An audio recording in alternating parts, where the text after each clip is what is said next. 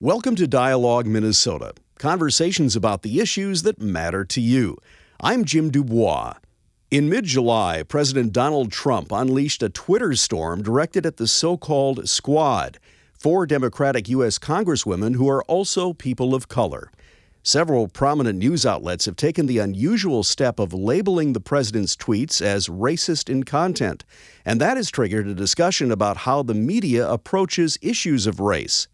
This week on Dialogue Minnesota, veteran journalist and former executive director of the Minnesota News Council, Gary Gilson, joins us by phone to offer his insights. Gary, welcome back to Dialogue Minnesota. Thank you, Jim. It's always great to talk with you. Gary, for the benefit of listeners who may not be familiar with the Minnesota News Council, tell us more about the organization and its mission. Well, it's an organization that was founded by the Minnesota Newspaper Association some of the leaders there convinced the uh, members of the association that it would be a benefit to the news media to be more open, less defensive, and to be transparent with the readership, uh, and to deal with complaints by listening to them and responding.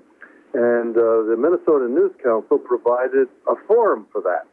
The News Council had no authority to uh, issue any punishment to anybody if the council found that the complaint was justified, and the council didn't want any authority because if it had any authority, then the news organizations wouldn't participate. So it was a victory to have them come in and sit down and listen and then respond. And over the 40 years that the News Council existed, half the complaints filed by readers were upheld and half were denied. And in every case, there was something to be learned by everybody.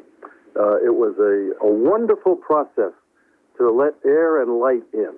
And it helped the news media because other news organizations in the state, including the broadcasters, uh, began to participate. And uh, we took a survey, oh, probably 35 years into the existence of the News Council, and asked news directors and editors around the state what they thought about the process. And they said that they had learned that if they were open with people who called, who had a concern, that they developed trust in the community. And of course, without trust, the news organization is worthless. So I think it was a great experiment to begin with. It worked out to be a useful tool. And uh, uh, unfortunately, the uh, economy uh, was a, a contributor to the demise of the News Council but also the fact that news organizations, newspapers in particular, began to publish the email addresses of reporters. And people who had complaints might email a reporter to say, I don't like what you wrote, but no matter how they communicated with them, it was in private. And the value of the News Council was that all these discussions took place in public and were covered by the news media. There were some very famous cases, and there were some cases that seemed obscure, but even those cases involving a small town newspaper or a small town radio station had value for everybody because uh, the lessons about ethics and about uh, standards and practices applied universally. Gary, we're going to be talking today about uh, news media coverage on issues of race. Let me ask you this. When you were at the News Council, was there ever a situation that arose where there was a complaint against a news organization for having a racial bias or not representing racial issues in an ethical manner? Yes, and it turned out to be one of the most famous cases that we ever had. The Star Tribune devoted a great deal of space after devoting a lot of time to research and reporting on the nine months of a young girl's pregnancy. She was, I think, 15 or 16 years old. Her mother approved of the daughter being the subject of this story. Well, they devoted more than a full page, I think, with photographs to this girl's experience. And the young girl was black. Uh, she did not complain. Her mother did not complain, but a group of black citizens did complain and said in a state in which the percentage of the population that is black is uh, minuscule, you mean to tell us you couldn't find a white girl who was pregnant to do a story on? You're reinforcing a stereotype about loose morals among black people. That was the nature of the complaint. The Star Tribune came out and said to the News Council, well, we did a, a thorough job of reporting with the cooperation of the mother and daughter, and uh, we stand by our story. The News Council voted to deny the complaint uh, and said that the paper had done a, uh, a good job. And here is the punchline. The newspaper, the Star Tribune, went back to its office, and instead of gloating about its so called victory at the News Council, ran a bold faced box on page one, I think, of the local section, in which the publisher of the paper said essentially this, Jim. We know that you know that we don't do a very good job of covering communities of color. Uh, we uh, learn from this experience what our shortcomings are, and we vow to do better. And we hope that you will let us know if you think we are doing better.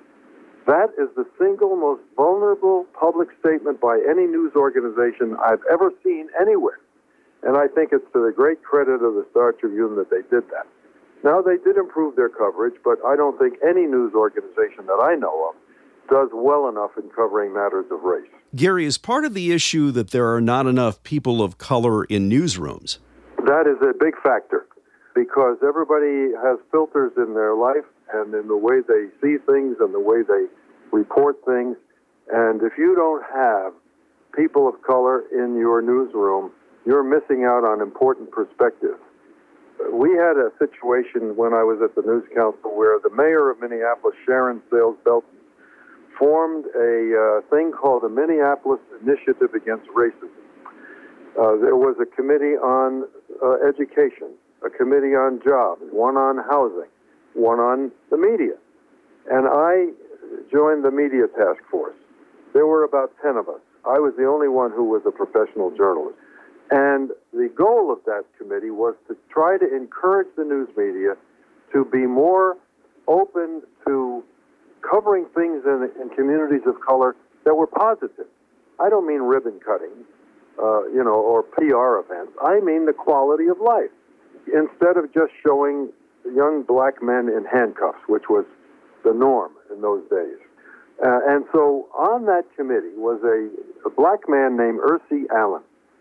Uh, and Ursi had been an engineer of some kind uh, and became a professional photographer. And he took a team of three or four members of the committee out to a local television station to talk to them about their coverage of communities of color.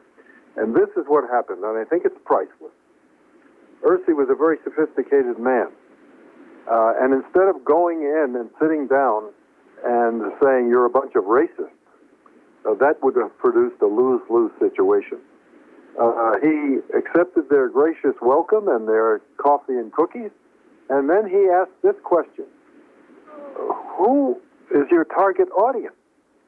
And the station answered very quickly the second ring of suburbs. Well, why do you think that's so? It's because the second ring of suburbs is the target of the advertisers because that's where the money is. And so Ursi then said, in a very calm voice, he said, uh, So then why, if that's your target, are the first 15 minutes of your newscast uh, very often black on black crime in the inner city? And the station didn't know what to say. They hadn't even thought of it because from their perspective and their understanding of the narrative of white America, that didn't penetrate. But after he got them to think about that, they actually changed their pattern of coverage. So you see, when people have a complaint or a concern and they present it in a very civil way, there's a possibility of progress. Well, we want to talk about a couple of recent news events. First of all, President Trump a couple of weeks ago initiated a Twitter war with the so called Squad. It consists of four U.S. House of Representatives members, all of whom are women of color uh, Alexandria Ocasio Cortez of New York, Ilhan Omar of Minnesota, Ayanna Pressley of Massachusetts, and Rashida Tlaib of Michigan. Uh, in the uh, the tweet storm that President uh, Trump unleashed, he suggested that these women should go back to where they came from and uh, fix the places uh, from which they had come. And uh, go back to where you came from has long been associated with a racial undertone. We have seen that numerous news organizations pounced on those series of tweets and um, said that the President of the United States has tweeted something that is racist in its meaning. How unprecedented is it for major news organizations to actually call a statement racist, particularly by the President of the United States? It is unprecedented, and it follows uh, the example of news organizations traditionally never saying someone lied, particularly a person in power, uh, a corporate head or a government head, and the President of the United States.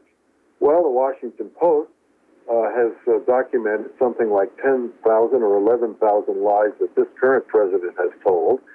And uh, as a result of, of their decision, uh, many other news organizations now will use the word lie. Uh, in the past, they would have a euphemism for it, or they, they'd write around it. Uh, and in the way that happened, this thing about racism has happened also. And it's not that the mainstream news organizations will say the president is a racist. They will say that what he said was racist. Uh, now, there's been a debate in the news business in the last few weeks when all of this happened about whether it's sufficient to say this is what the president said, and uh, other people are accusing him of uh, using racist language on the one hand. On the other hand, coming out and saying what he said was racist, a flat statement by the news organization. So that's a current debate now on whether you should use one approach or the other. Do news organizations have an ethical responsibility to describe certain language and actions as racist? Uh, I would say yes. I would say that no matter what the subject, whether it's about race or anything else, it's more important to help the public understand what a story is about beyond just giving the facts. And I don't mean editorial opinion. I'm talking about interpretation, context. So, for example, if the president does something that uh, is perceived as racist, let's talk about what he said about the Nazi demonstrators in Charlottesville. That you can merely report what he said and what happened there in Charlottesville, or you can add a paragraph of context that says this is the sort of thing that happened back when someone someone else did this. That's interpretation, and that's not editorial opinion. Uh, it's just stating facts, but it's placing the event that you're reporting on in context. And I, from my own experience as a reporter, uh, and what I've learned from people with far more experience than I had when I was a young reporter, it's very important to have interpretive reporting uh, and analysis. And that falls far short of giving an editorial opinion. You're not making up the audience's mind for it. You're helping them understand so they can make up their own mind. Do you think this is something that news organizations really want to do? In other words, do they want to be the arbiters of what is racist? Or would they rather remain neutral and have their readers or listeners or viewers decide for themselves?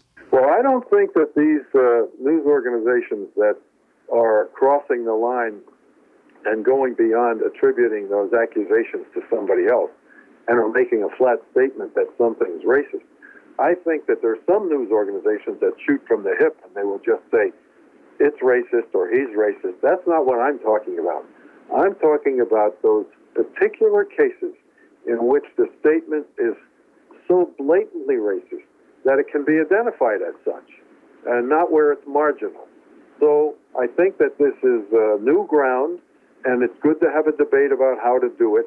But what's so important, as far as I'm concerned, because most of my career in television was concentrating on uh, race relations in America, and I think it's so important to put it up in eyesight so that people will even think and talk about it instead of burying it. it you know, race and class are the two factors of American life that are least discussed in the news media. Gary, do you know of many news organizations that have policies when it comes to how they address racial issues? And uh, if so, are these policies sufficient in this political climate? I don't know the answer to that. What I do know is that news organizations and their umbrella associations are always talking about increasing uh, representation in the newsroom of people of color. And they're always reporting a year later that they fell short of their target.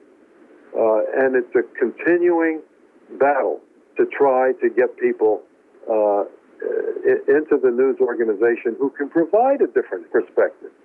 Uh, I had an experience myself when we were training people of color at Columbia University to become reporters for mainstream news organizations. This is back in the late 60s and early 70s. We produced the first wave of people of color to work in television and radio news.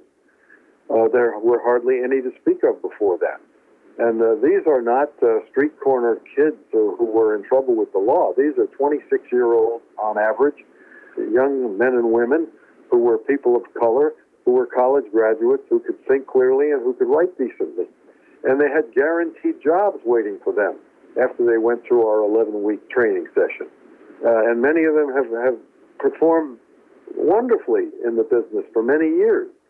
Well, uh, one day when we were assigning stories to send them out into the streets of New York to cover news, there was a sanitation workers strike and garbage was piling up all over the city and it stank. And uh, I had a camera crew and a young reporter, uh, and I said, Here, why don't you go down to 86th Street and Broadway and cover this story? And Dale Wright, who was a black reporter, uh, who was one of the great reporters in America, another member of the faculty, said to me, Gary, that's an upper middle class white neighborhood. Why don't you send the crew to Harlem where the problem is even worse? And I said, We'll do that.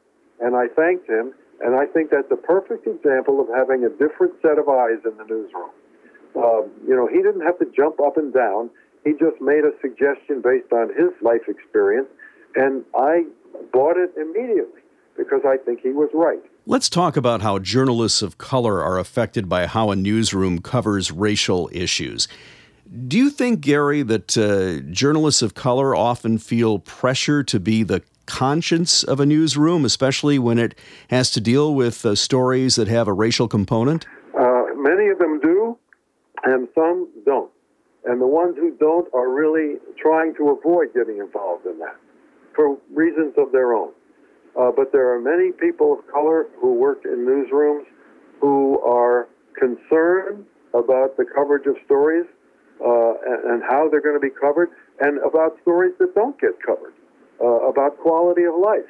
Look at this thing that's happening in Baltimore, uh, where the president says it's rat infested and no human being would want to live there, and now he's being accused of racist comments.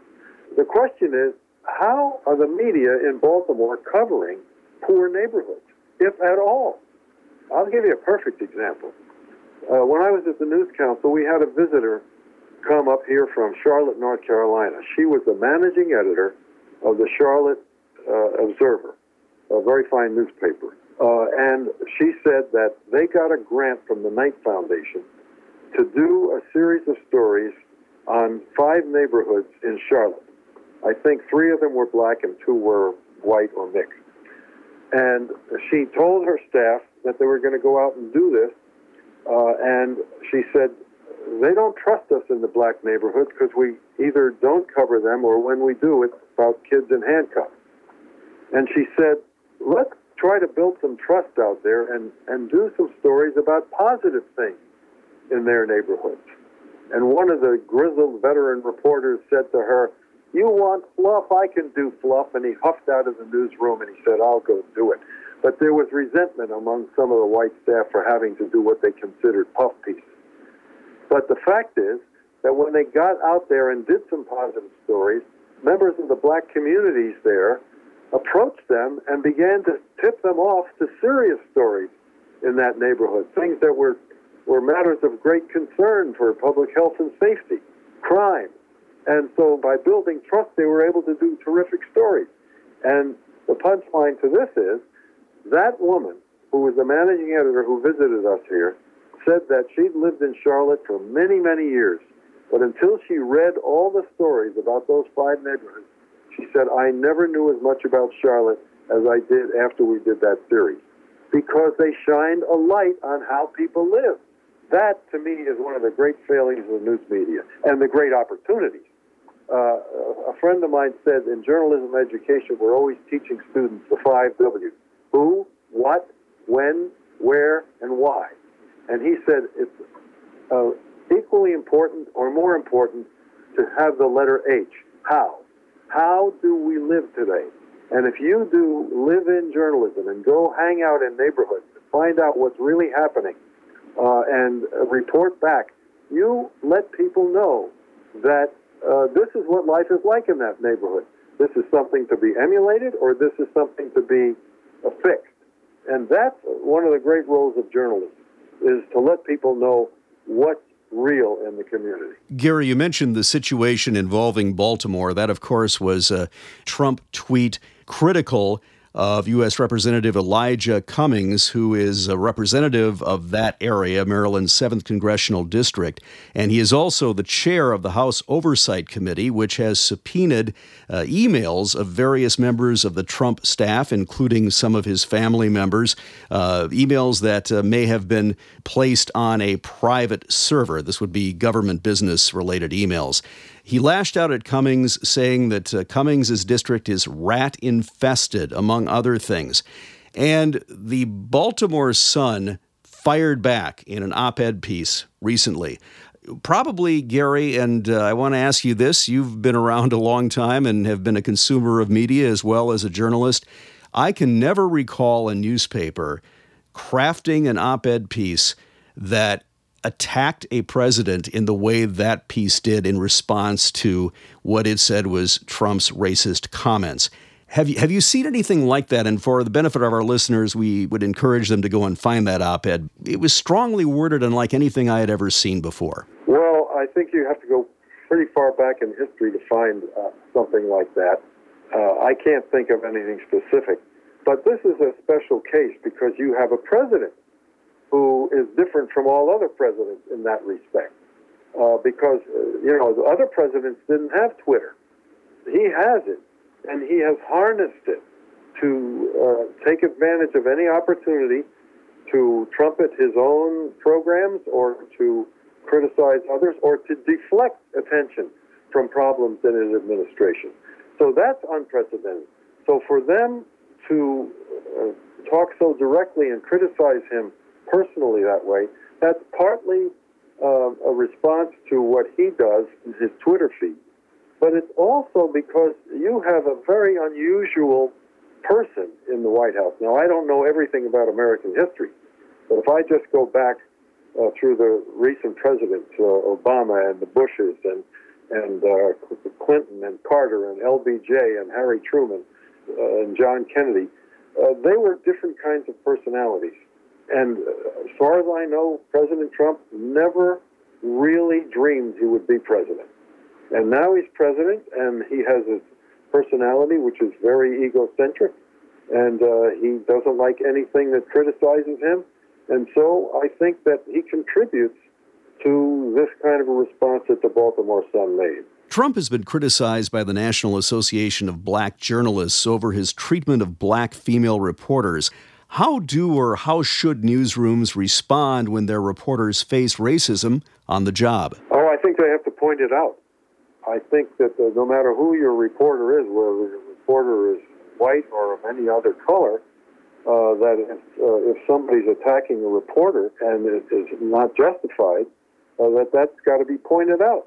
Uh, how about that guy out in the prairie country? I forget where it was, and he punched a reporter. That's right. yes. Congress uh, you know, that's got to be pointed out.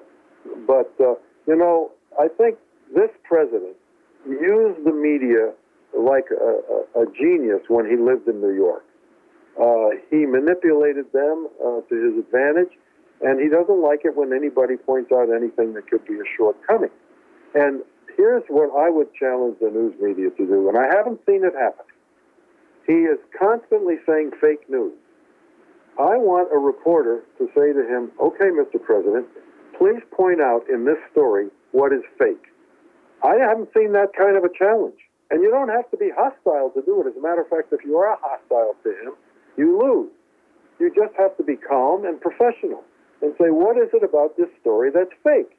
And you'll find out whether he can prove that it's fake or not. Gary Gilson is the former executive director of the Minnesota News Council. He is also a veteran journalist, journalism educator, and a writing coach. Gary, thanks so much for joining us on Dialogue Minnesota. Well, it's great to talk about such important things, especially with you. Thanks, Jim.